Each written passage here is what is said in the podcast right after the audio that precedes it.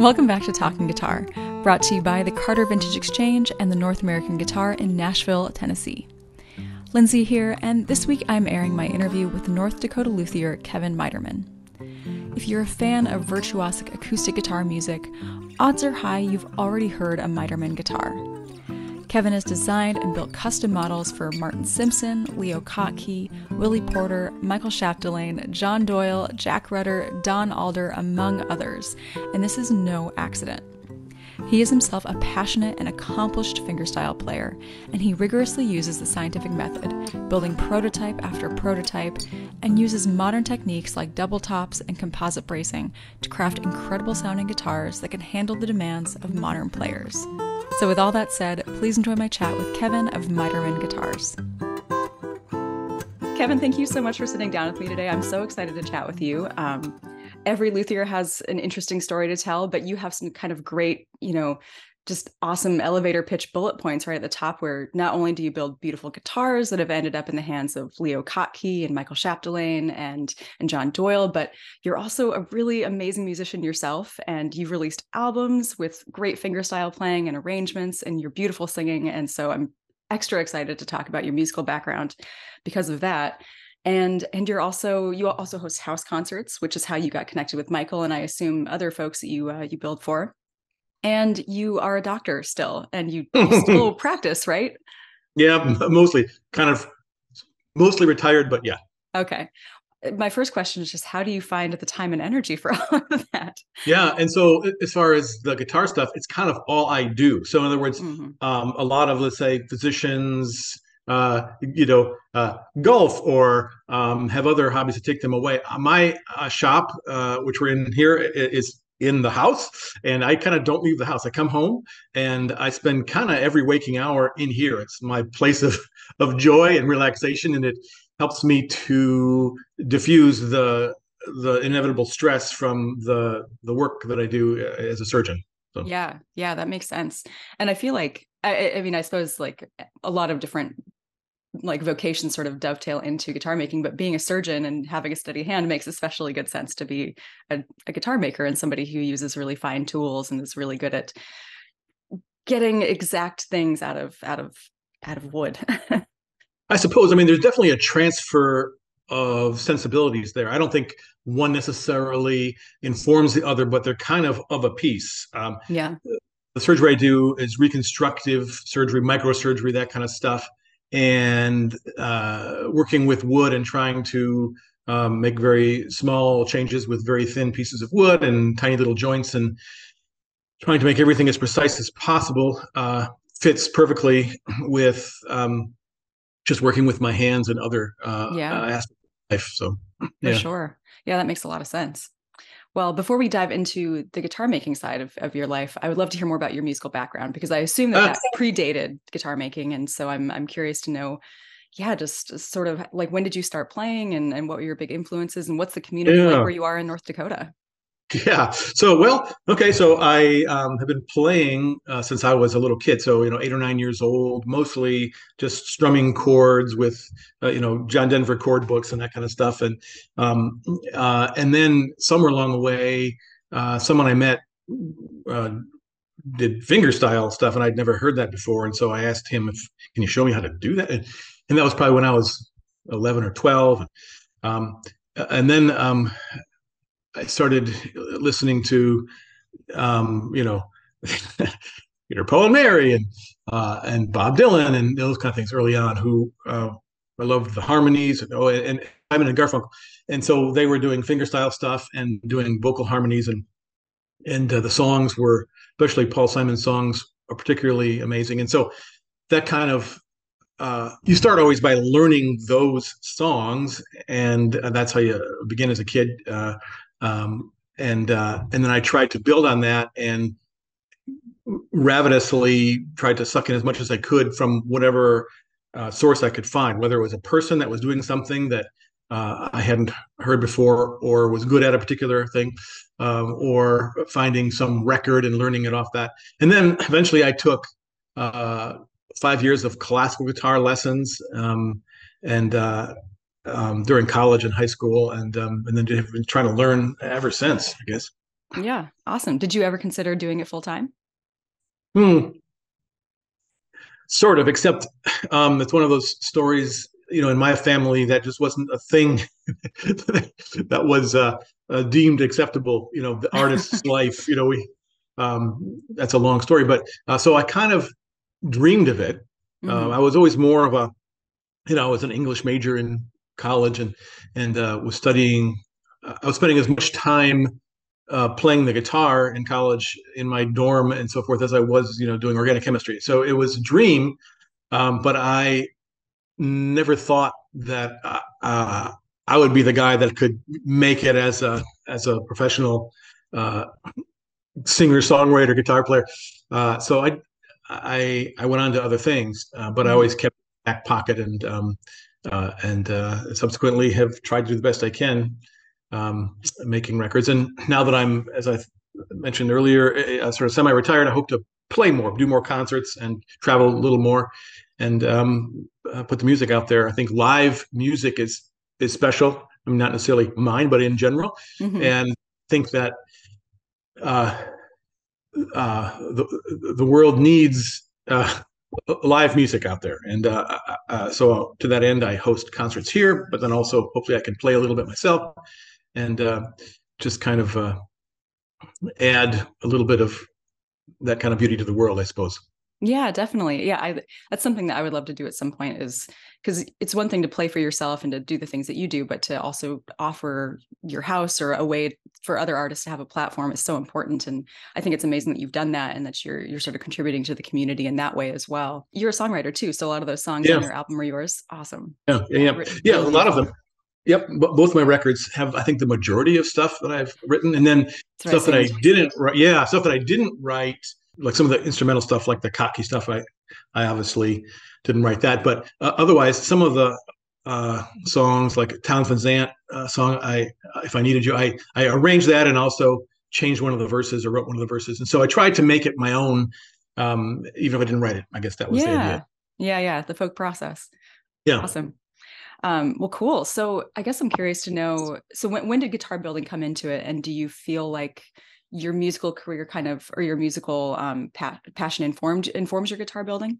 Absolutely. Um, so as we talked about, I've always been enamored with with solo acoustic guitar players what a what what a really good player can do on that unlikely wooden box just still to this day mind blowing. It takes my breath away when you hear someone that's really great at it. And I, that's my favorite kind of music in the world. And I can't help it. It just is.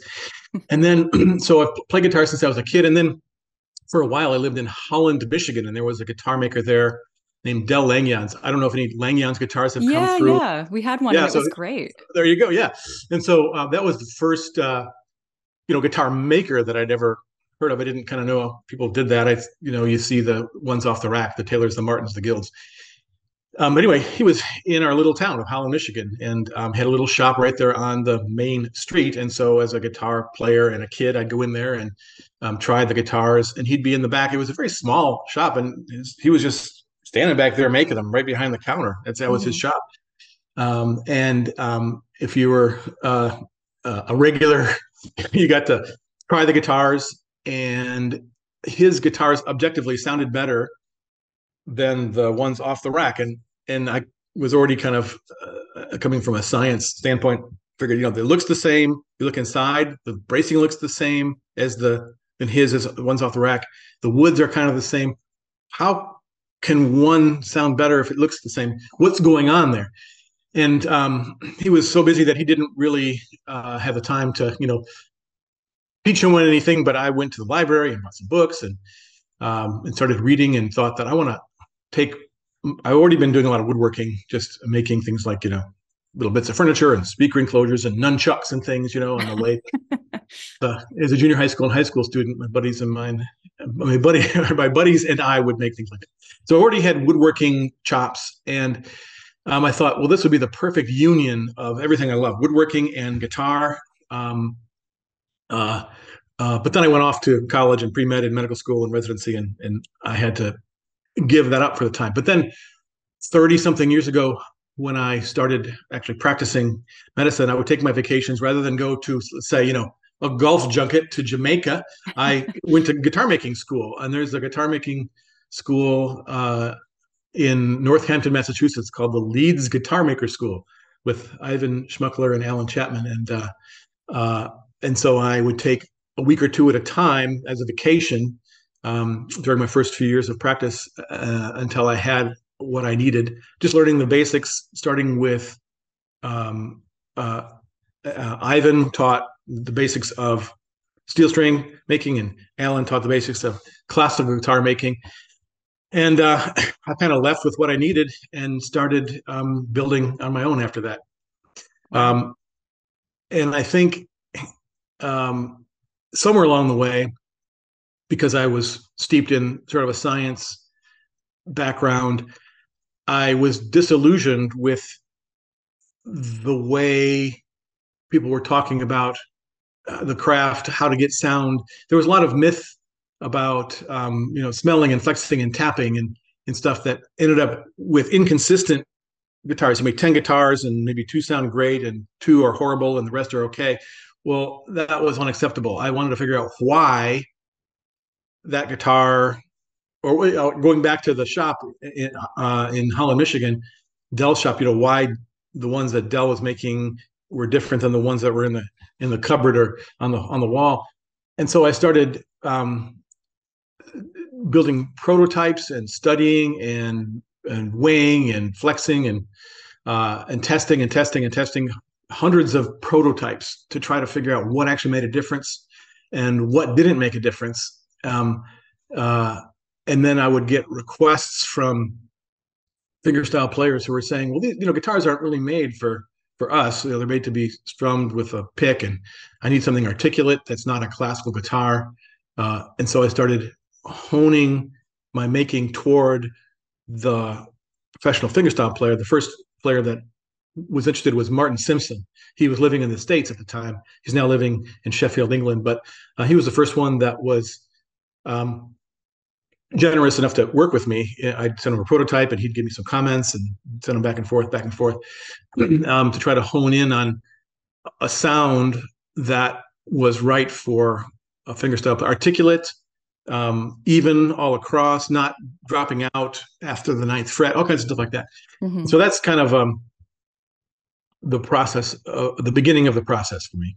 Wow.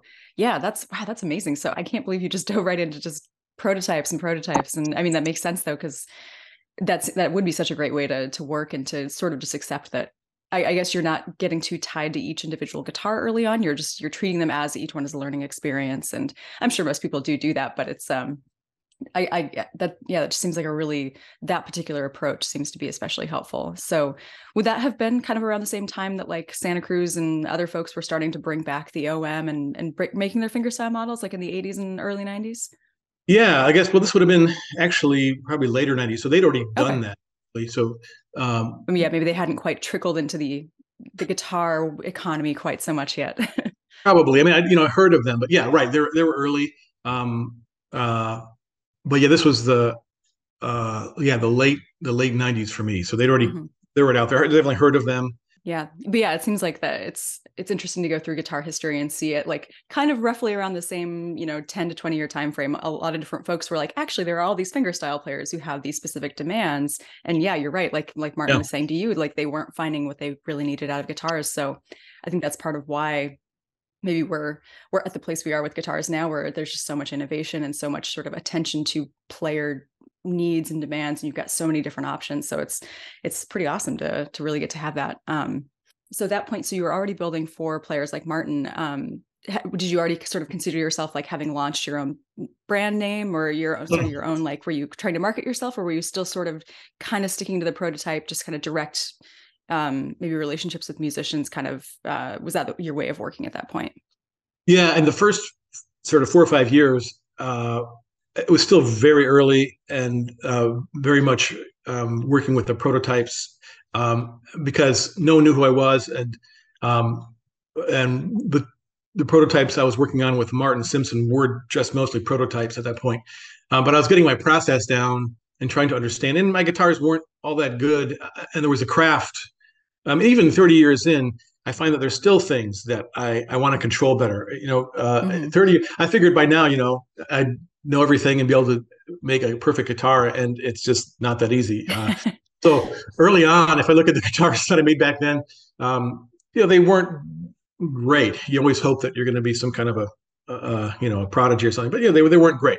And so as I was working on uh, trying to, still trying to understand what makes a guitar sound good, how to control those sounds, um, how to make a guitar that has a good tone but doesn't implode after three years, and um, I mean all those things. So it was still early on in the, in the first five years, and then somewhere along the way, uh, maybe you know uh, seven to ten years in, I got some some instruments. Uh, probably the first one was the one that you talked to Michael Chapdelaine about, the one where he came over for a concert and uh, strummed the guitar, and then he he uh, had a you know a twenty thousand dollar Brazilian rosewood guitar by a maker who will go nameless. Um, but he never played that guitar again. He played he played the guitar that I built uh, uh, for the concert that he that he did at the house, and um, and then kept it basically, as he said, mm-hmm. um, and never and never played the guitar. So um, and that was the one that was the design that I'd actually worked on with Martin Simpson. At that time, that was the only uh, design that I had. It was sort okay. of my steel string guitar, kind of a OM shaped or a little bit bigger than that, and it had a, a, a lattice graphite composite bracing with a double top. That's kind of what I came up with. I still make that instrument um, for those who want it, um, and it's a great fingerstyle guitar. Uh, but that was the first one, and I sort of thought at that point, well, that be this is my instrument now, and this will be the one that I make.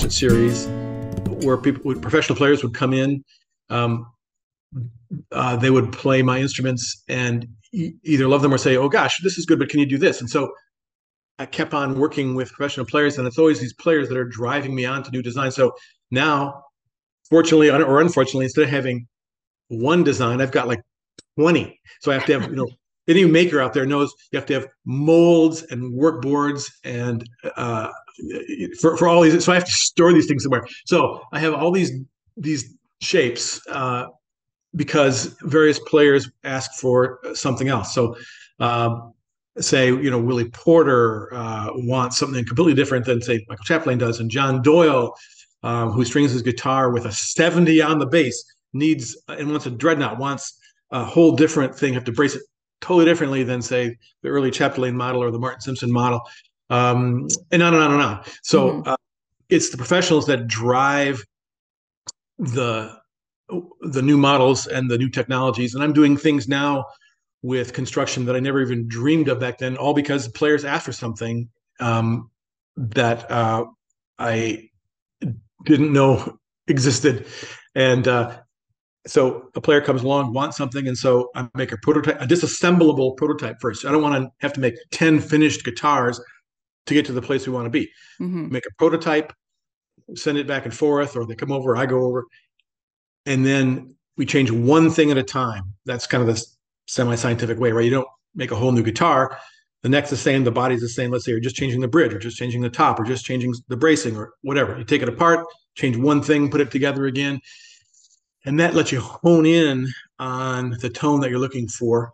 Um, and um, finally once i'm recording all along the way exactly the thicknesses the the, the masses the every to the thousandth of an inch into the tenth of a gram. And so once we get the sound we want with a prototype then we can re- i can reproduce it exactly in the final guitar. So it'll sound exactly the same. And then i can make 10 guitars just like it exactly the same Mm-hmm. Um, there's no guessing or apologies. Oh yeah, well, it's kind of okay, but it's not what we thought. It's exactly the same, and so that's really the fun part. Wow, man, that's that's incredible. So yeah, so you really didn't come at it from the sort of just going after the pre-war thing, trying to sort of reproduce that. You started like you kind of started from a different place because I mean, like you look at your guitars and you're like, oh yeah, OM, double O, like those are familiar sizes, but they're so you're sort of your approach to it and what's going on inside is not necessarily just what a lot of other pre-war style builders are doing. So um so yeah, so do you sort of have like your standardized bracing at this point or do you really each guitar is kind of its own thing, depends on the player's needs? Yeah, each model is its own thing. Um okay. There was uh yeah, there's no standard. I mean, so now I have, you know, I don't know, 20, 20 models or whatever. Um, and each one has its own bracing system. Maybe there's similarities. It's not like I'm starting from scratch each time. Um, but some of them aren't lattice. Some of them are double top. Some of them are not. I mean, it just depends on the player. And to the point uh, you just made about um, not following the pre-war thing. Yeah, I, when when I started early on, I realized right away there are so many great players making those. There's no way that I can compete with that. In other words, um, I'm starting out, you know, five years in or or or whatever back then, and there are already people that are doing these amazing guitars. I've been doing it for decades, and and you know who am I to to to try to um, make it better, or could I ever even make it as good? I mean, there's so I want to do something totally uh, different using the sort of scientific method and composite materials have allowed me to do so. I mean, you, the guitars that I make, you might like it, you might not, but they're they're different. Mm-hmm. Um, uh, you, you, let's say you take the OM that you have there and you put up to a, a Martin OM or a Collings OM, and you might like one more than the other, but at least the one that I made is is is different objectively. It, it mm-hmm. sounds different, um, and uh, so that um, at least if I show it to somebody or someone plays it, um, it's not just the same old thing. I guess that's the that's the idea. Yeah, definitely. Yeah. Um, what do you find is is your most commonly built? Are they things like the OMs and and the the Chapdelaine Loar model? Yeah, it, it, it, goes in phases. Like there'll be a um, like for a long time, uh, Chapdelaine, um, you know, pre-COVID, was out touring with the um, that original, uh, we'll call it the the SS steel string model, um, and, and so people were wanting that one. And then uh, for the last couple years, Kottke, Leo Kottke has been touring with the with that lower size thing, um, and so I, I, got a lot of uh, requests for those guitars. And so it kind of just depends um, on who's playing. And then um, I get a lot of requests and say the Irish community, Irish guitar community, uh, for say a John Doyle copy, a big dreadnought, where you can uh, do that um, that rhythmic comping thing, but then also it's designed to be able to do the melodies as well, um, flat melodies.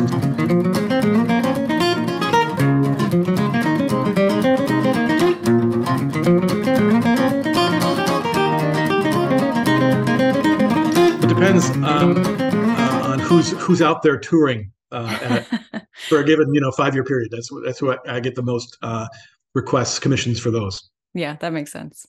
Well, let's talk about bracing a bit more because yeah, so you you use like a composite bracing. So what exactly does that mean?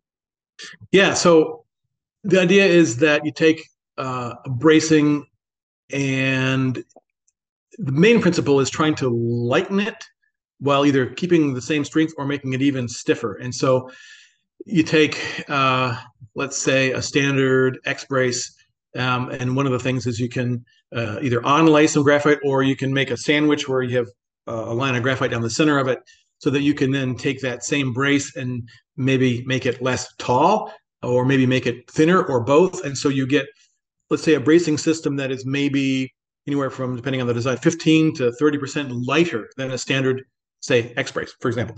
Um, and that's not necessarily a good thing in and of itself, but if you then tune everything else to it, the mass of the bridge, the mass of the top, the thickness of the top, the the body, uh, you can get then say more dynamic range, or you can get a more even range across the fretboard. Uh, the idea being that if you think of a vibration of a string as, a, as an oscillation, a pendulum, everyone knows if you take a pendulum and you change the mass, you're going to get a different vibration. Or um, if you change the length, you get a different vibration. And so what you're doing is you're taking a known energy from a string and you're putting it into a top that's maybe lighter, and so you're going to have more amplitude. You're going to vibrate more. You're going to get more volume. Um, that's a, that's the beginning point. Uh, maybe making a guitar that's um, has more dynamic range for the player, um, and then you take that greater dynamic range, and then you do things to tune it in. Otherwise, you just get a big gong. I, that, my early designs were you know very very light, but you know you hit it and it just it's just all over the place. Unfocused sound, horrible. Uh, but then if you hone it in uh, uh, with many experimentations, uh, then hopefully you can get a tone that is focused and clear and even, kind of an equalized tone, if you will, across the fretboard. So that's that's one uh, of the uses of the composite material. The other is um, using the uh, the the Kevlar honeycomb, the Nomex honeycomb for a, a double top. Um, that's a thing where you have two thin skins of wood that can be as thin as a half a millimeter. Yeah, Paul yeah. Wilson does that too, right?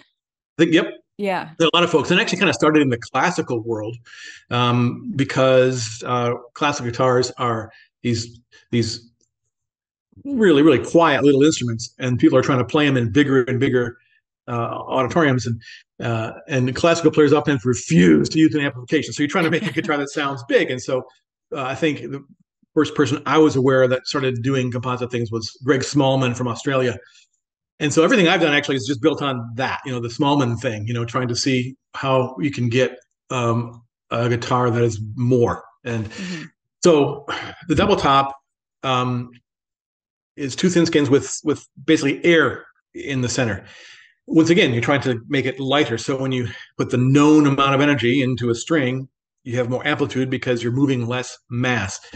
Um, there again, it can sound like a gong and just sound horrible, but if you get the right bracing and you focus the tone, then you can get a really great sound. And the top is so light with a double top that you get this this this piano. People always talk about a piano-like attack, but that's what it is. As soon as you hit that string, it the, the the attack jumps and then takes a long time to decay, as opposed to this kind of uh, parabolic kind of thing. So you hit it, bam. And so a fingerstyle player that wants to do articulate things um, has a lot of a lot of stuff there. Um, you know, Chapdelaine is notorious for playing an entire, you know, classical repertoire on a steel string guitar, and so suddenly he had all this, uh, all this dynamic range and and all this focus all the way up and down the fretboard, um, because it was like a like a piano, uh, mm-hmm. that string and it and it pops out, um, and that's different than um, what I can do with carved spruce bracing and a heavy spruce top. Yeah, interesting. So you did mention lattice bracing briefly. Um, yeah. Is that so? That's something that you do employ on some guitars, but not all guitars. Yeah, yeah, exactly. Yeah. Yep. In those early designs. Uh, so again, I I went right from the Smallman thing, which is a lattice brace, right? Mm-hmm. Lattice balsa wood bracing with carbon fiber overlays, and I tried to do that with steel string, and I found that didn't work at all. Mm-hmm. Um, but I ended up uh, uh, sort of redefining the lattice brace, uh, experimenting over and over again, find something that worked with steel string and end up with a lattice brace. It was actually a, it's actually a cedar or spruce lattice with carbon fiber overlays, no bridge plate, um, super super light but really strong. Um, I actually arched the top, uh, a, a, pretty highly radius top, molded, not carved but molded, and that really gives uh, a lot of strength to the, to the design. And um, and so yeah, uh, a certain percentage of my um, guitars that I make, depending on the desires of the player, are these um, uh, double top lattice braced steel string guitars. wow.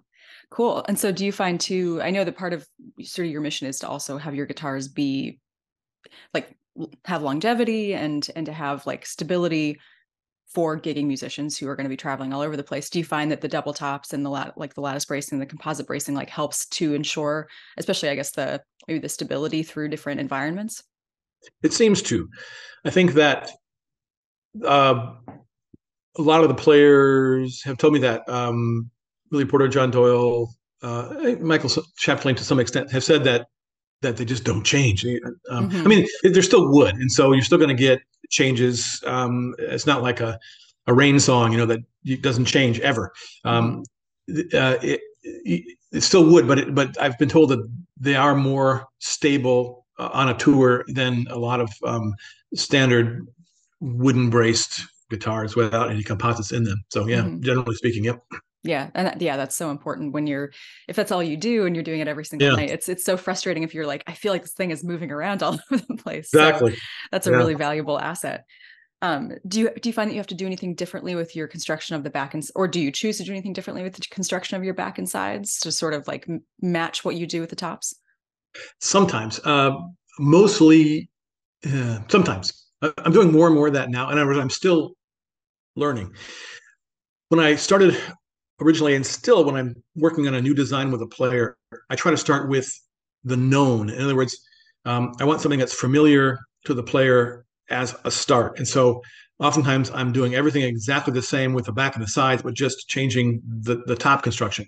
But I found recently that sometimes I need to say stiffen the back by making a molded back, or I need to um, stiffen the whole thing by making um, molded back and molded sides, and maybe even bracing the body with graphite on the inside. So a, a little bit. Most of my designs, though, start with basic. Uh, if you look at the inside, basic um, construction, same carved braces in the back, and uh, all that stuff. But um, yeah, more and more often, um, some of the newer designs with the super super lightweight tops, I'm adding some extra stiffness to the body, and it's making an interesting difference. It's a slow, a slow evolution, but yeah, uh, starting to do some of that. Uh, cool. Experimentation. Yeah. yeah.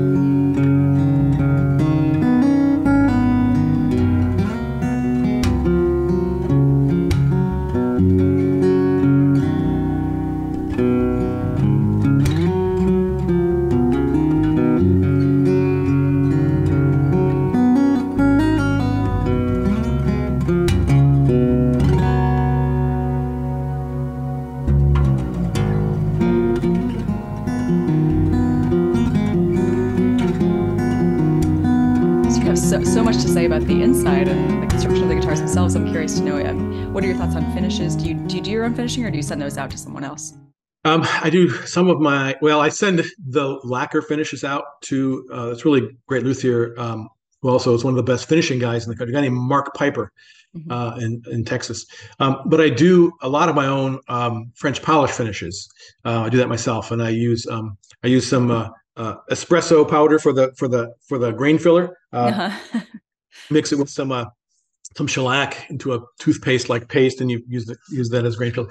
And then in that way, I don't have any explosive, toxic materials uh, in my house in my shop. Um, I'm I'm trying to set up a little booth to do some of that myself because shipping. I live in North Dakota right now. It's minus 22 outside, and uh, so shipping guitars back and forth in that kind of weather can sometimes be detrimental. You get frost checking, and you got to start over anyway. So um, I'm going to start doing a little bit of that myself, but mostly um, you know, Mark does that for me, and he does an amazing job. Awesome. Well, before we move on to um, to anything else, uh, let's let's focus on those new models that you have to promote because you've got four, right, that are just yeah. just recently completed that you wanted to talk about. So yeah, let's let's go through those. Sure. Well, so I have so many different sizes and shapes. And so what I did was I I decided since I had a little bit of a, a break in commissions to put together uh, five uh, guitar shapes that represent what I'm doing. So I started with small and went large. So I have the the Loar LO16, the small body guitar that Leo Kottke uh, commissioned. That was originally his his idea. Um, there again, going back to uh, having the players drive what I'm doing, I never would have thought of building that shape. But he was sick and tired. He said, I, I just want to be comfortable on the road now. And I don't like the big, uh, big guitars. And so I said, well, what's the most comfortable guitar you ever played? And we'll make a guitar that sounds good of that shape. And so he pulled out of his closet this old uh, Loar LO16. He said, that doesn't sound the way I want it to sound, but it, it doesn't matter. Uh, so I took all the dimensions and traced it. And, and this was years ago. And, and we worked on the sound until finally we have what he wants. So that's I decided to make one of those, and that's also the one that Michael Chapdelaine most recently commissioned. So so I have this fairly small, you know, 14 and three quarters inch lower bout, 24 and three quarters scale length, kind of small but a huge sound. So I have one of those.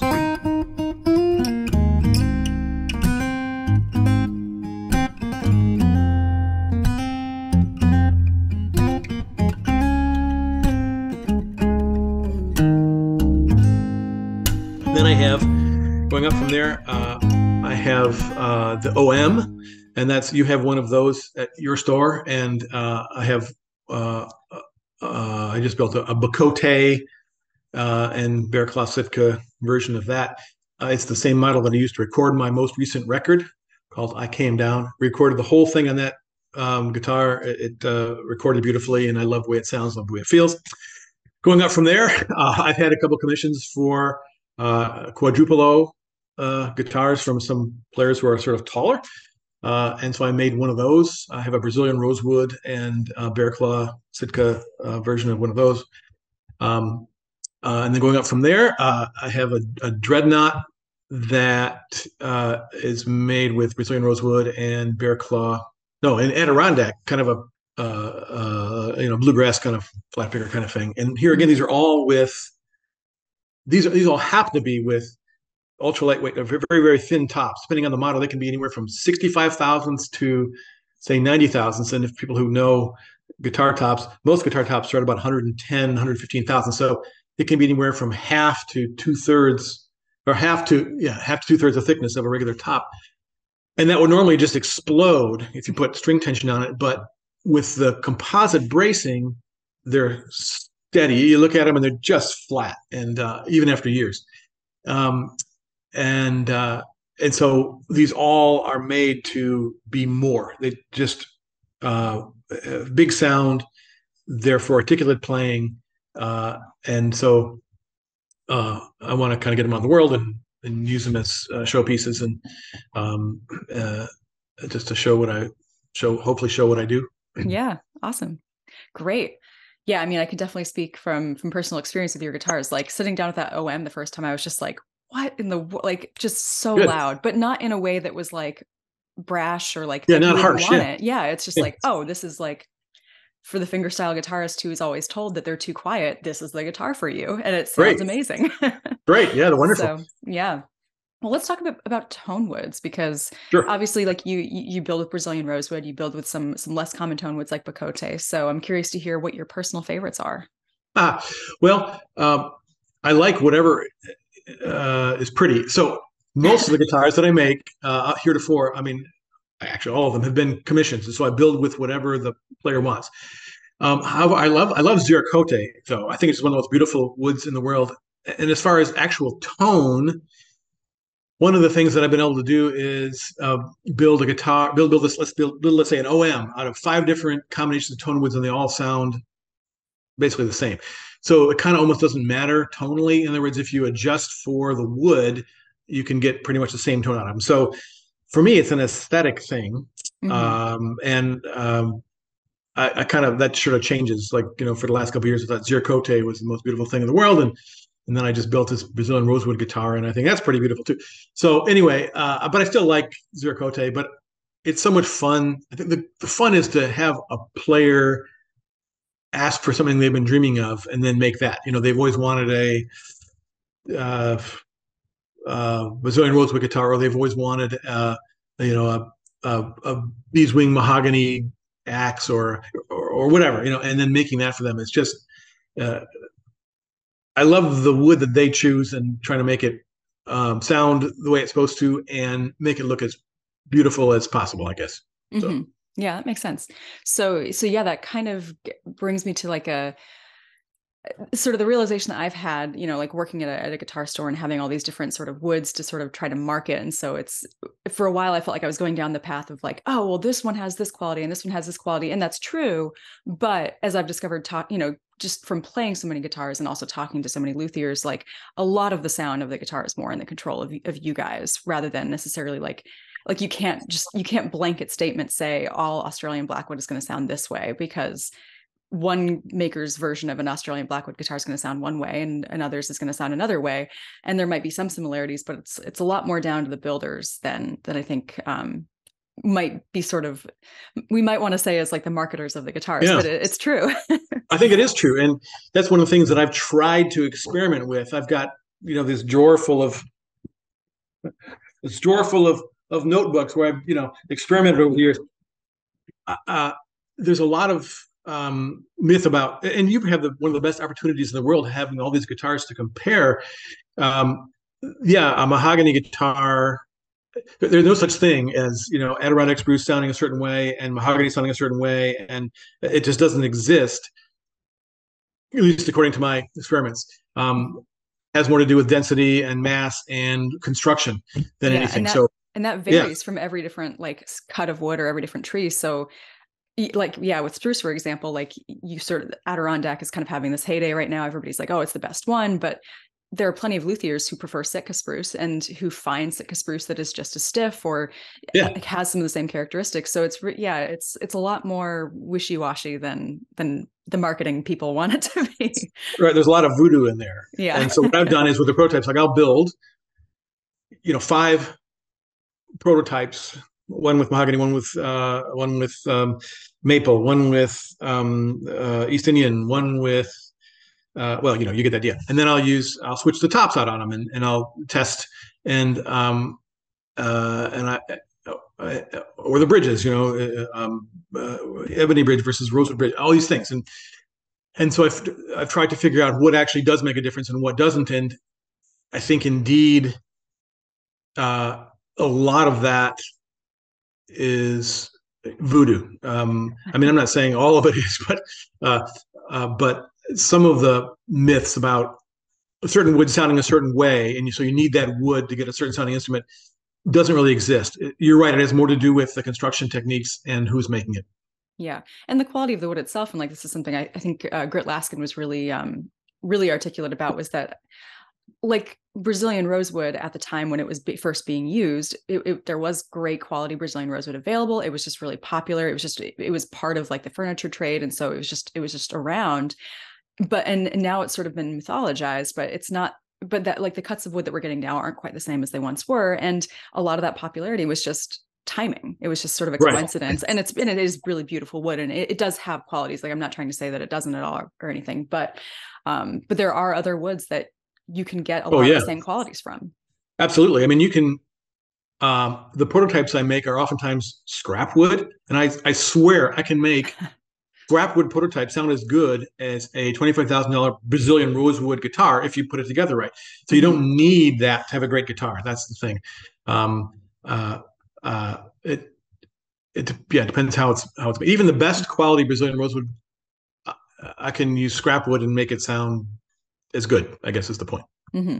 Yeah, with the magic of science. yeah, science. Yay! awesome. Well, I'm curious to know. So you you learned at the Leeds School. You um you learned from Del Langejans. Uh, do you do you sort of still kind of keep up your your education with other luthiers at all, or do you m- primarily get your feedback from players? Well, yeah, I'm try to be yeah i'm in constant contact with um, other guitar makers and i'm still in contact with uh, my Ivan and and Alan out at the you know the Leeds. They don't they don't have a Leeds school anymore, but uh, they're still. I still sometimes call them up, or I, actually I talk to them all the time. Um, Alan, particularly Alan Chapman, again, I think he's one of the great classical makers in the world. He's the one that um, when I was taking my first class, um, making steel string guitar with with Ivan, uh, Alan came in, uh, just walking to the shop, and he had this classic guitar. This is a big shop, and we're using a router. And he sits down, waiting for the router to stop, and he's just playing this thing. And it's this. It's got glue drips, and it's got blue tape on it, and yet I could hear it over the router. A classical guitar. Uh, and I, I thought to myself, well, what, what the heck is that? Anyway, kind of find out this is one of his prototypes um, that's disassemblable and has blue tape for binding. And and um, he was the one that then I took my classical guitar class with, and he's the one that talked about prototyping and and taking you know this this guitar that he had. This has been changed you know a thousand times. He's taken the top off the the the changed the bridge, change the bracing. He's still doing that. Uh, he he knows more about every classical design on the planet than anyone I've ever heard of. Um, most makers have their design. This is what I do. This is my classical guitar. Uh, he can tailor the guitar to the player and can change the tone uh, by understanding his metaphorical tools to make uh, a, a, given design um, more what the player's looking for. Uh, and so uh, the point is, is I still talk to him all the time uh, uh, about stuff I'm doing or what's he doing or this is what I found, and we trade back and forth. So yeah, we still. And then I try to um, talk to other luthiers that I meet and see what they're doing and try to pass along things that I'm doing if they're interested. Um, so yeah, it's an ongoing thing. Mm-hmm. Um, uh, it, it, never ends, and I can't imagine ever knowing everything. And I'm still, even though I have some some things that I figured out, I feel like there's uh, if I did this for another hundred years, I wouldn't have figured it all out. You know? Mm-hmm. Yeah, I guess that's part of why it's such a you get up every day because there's just always mm. more to do and more to learn.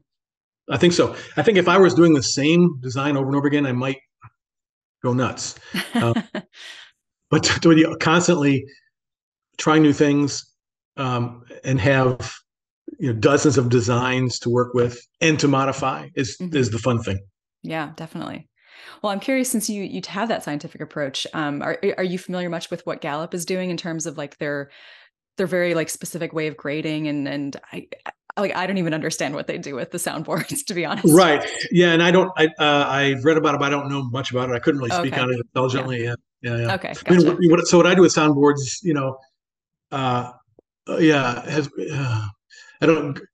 Once again, I I can take scrap wood, uh, and um, it has more to do in, in with my designs with the mass and the the the grain uh, run out and the, the, flex. I'd actually do flexion tests on, on to see how much anyway, whatever. So uh, it's a different thing. I don't. Yeah, it has more to do with the properties, the actual physical properties of an individual piece of wood than anything else, I guess. Mm-hmm. Yeah. Yeah, interesting. Yeah, I was not to put you on the spot. I was just curious to, know, mm. to see if you had any, any connection with that at all. Um, yeah, no, not really. Yeah.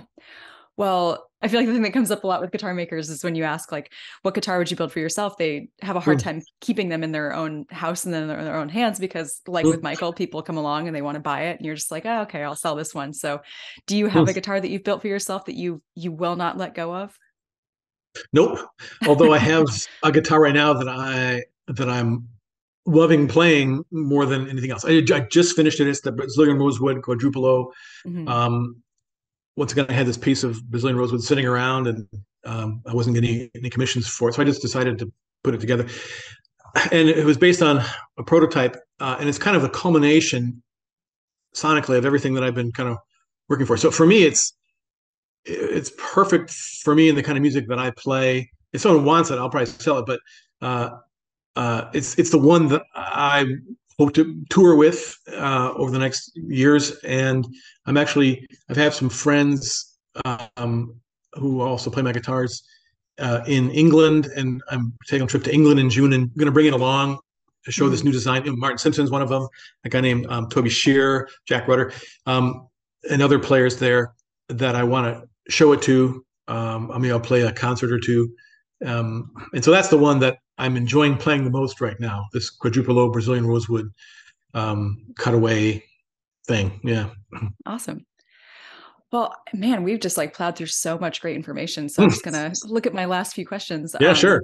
I'm curious to know: Do you have any influences outside of woodworking or music or guitar making that sort of you bring into influence your your building at all? I don't think so. In other words, um, certainly it's the influence of acoustic guitar music, you know, guitar players, hearing Leo Kottke when I was in high school, and never after that either hearing or playing guitar the same. It was transformative, right? So that kind of thing. Mm-hmm. Martin Simpson uh, with his lyrical flow. I've never heard anything so fluid like that on the guitar.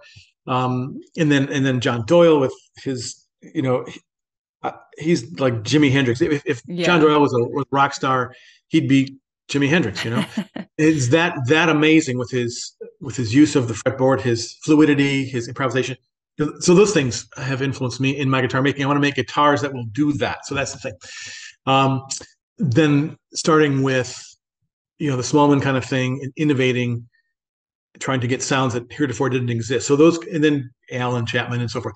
So those kind of things have uh, driven me forward in everything that I do um, uh, over the years, um, and I've never have never lost the love of acoustic guitar. And uh, every minute I spend here in the shop, it's just joy, you know. Mm-hmm. Awesome.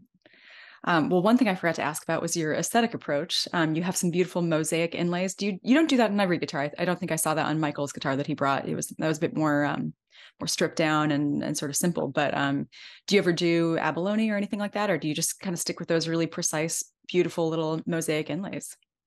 Um, I tend to keep it pretty simple. One thing that I'm not good at, and so many are, is is inlays. In other words, um, there are some people out there, you know, starting with Samaji and uh, you know uh, Ray Kraut and um, and Costal. I mean, they're just amazing at inlays, and I'm just I'm just not. Uh, mm-hmm. So I try to keep it pretty simple. Um, oh, I guess I uh, should have said the rosette's not like. Oh yeah. Oh, okay. Well, sure. Kind of a different different beast, I guess. Yeah. Okay. So um, I I do have uh, sort of a signature mosaic. I think the OM you have has that kind of mm-hmm. dual harlequin kind of inlay. Um, so um, and I do that uh, on most of them unless someone requests something else. Um, mm-hmm. Some people request something specific. Um, if someone does want abalone or whatever, I'll, I'll do that.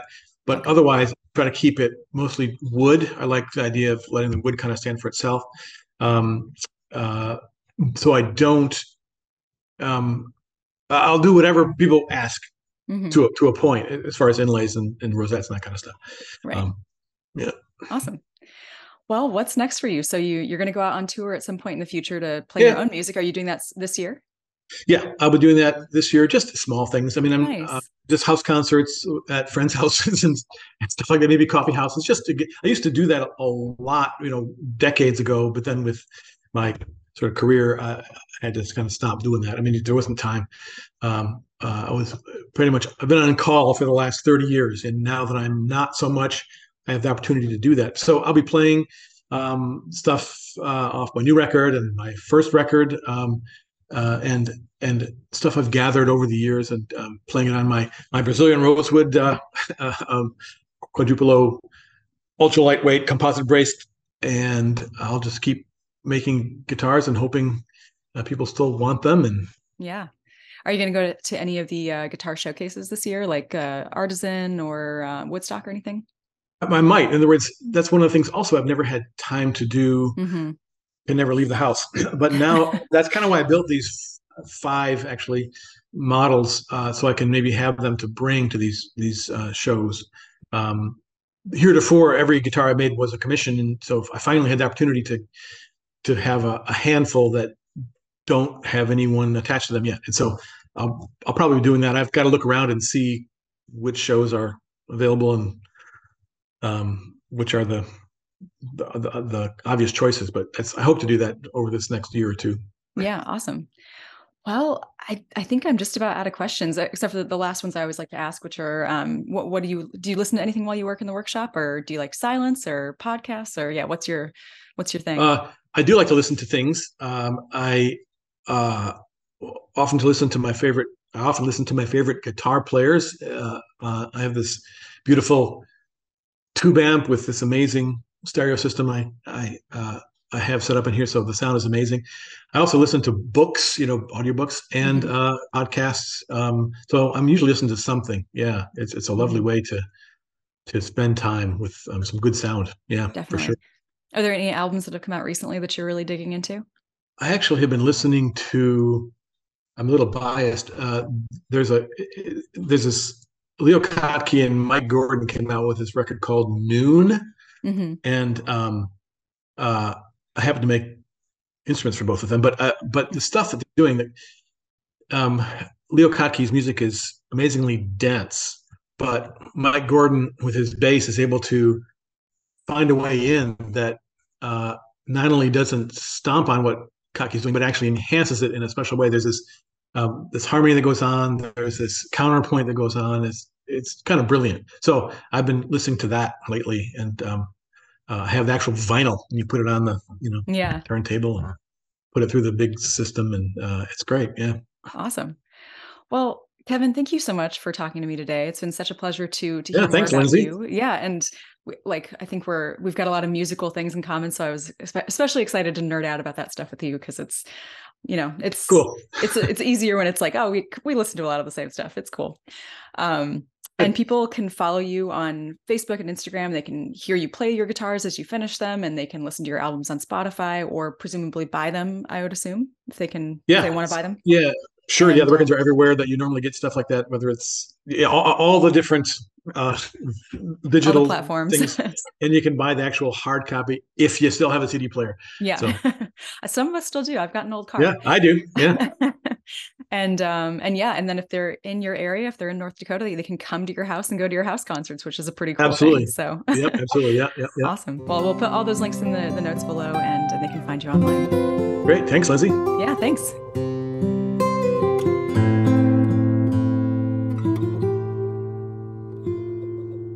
Thanks for listening to this episode of Talking Guitar.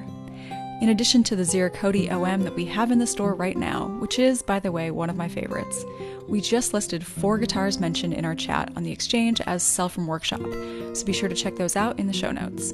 And if you're on Instagram, check out our stories today to hear them all played by Kevin himself. He also has two wonderful albums out, and you can listen to those on Spotify.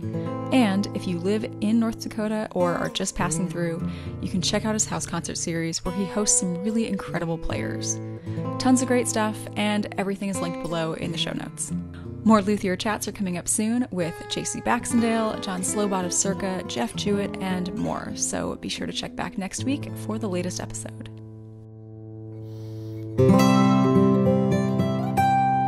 Música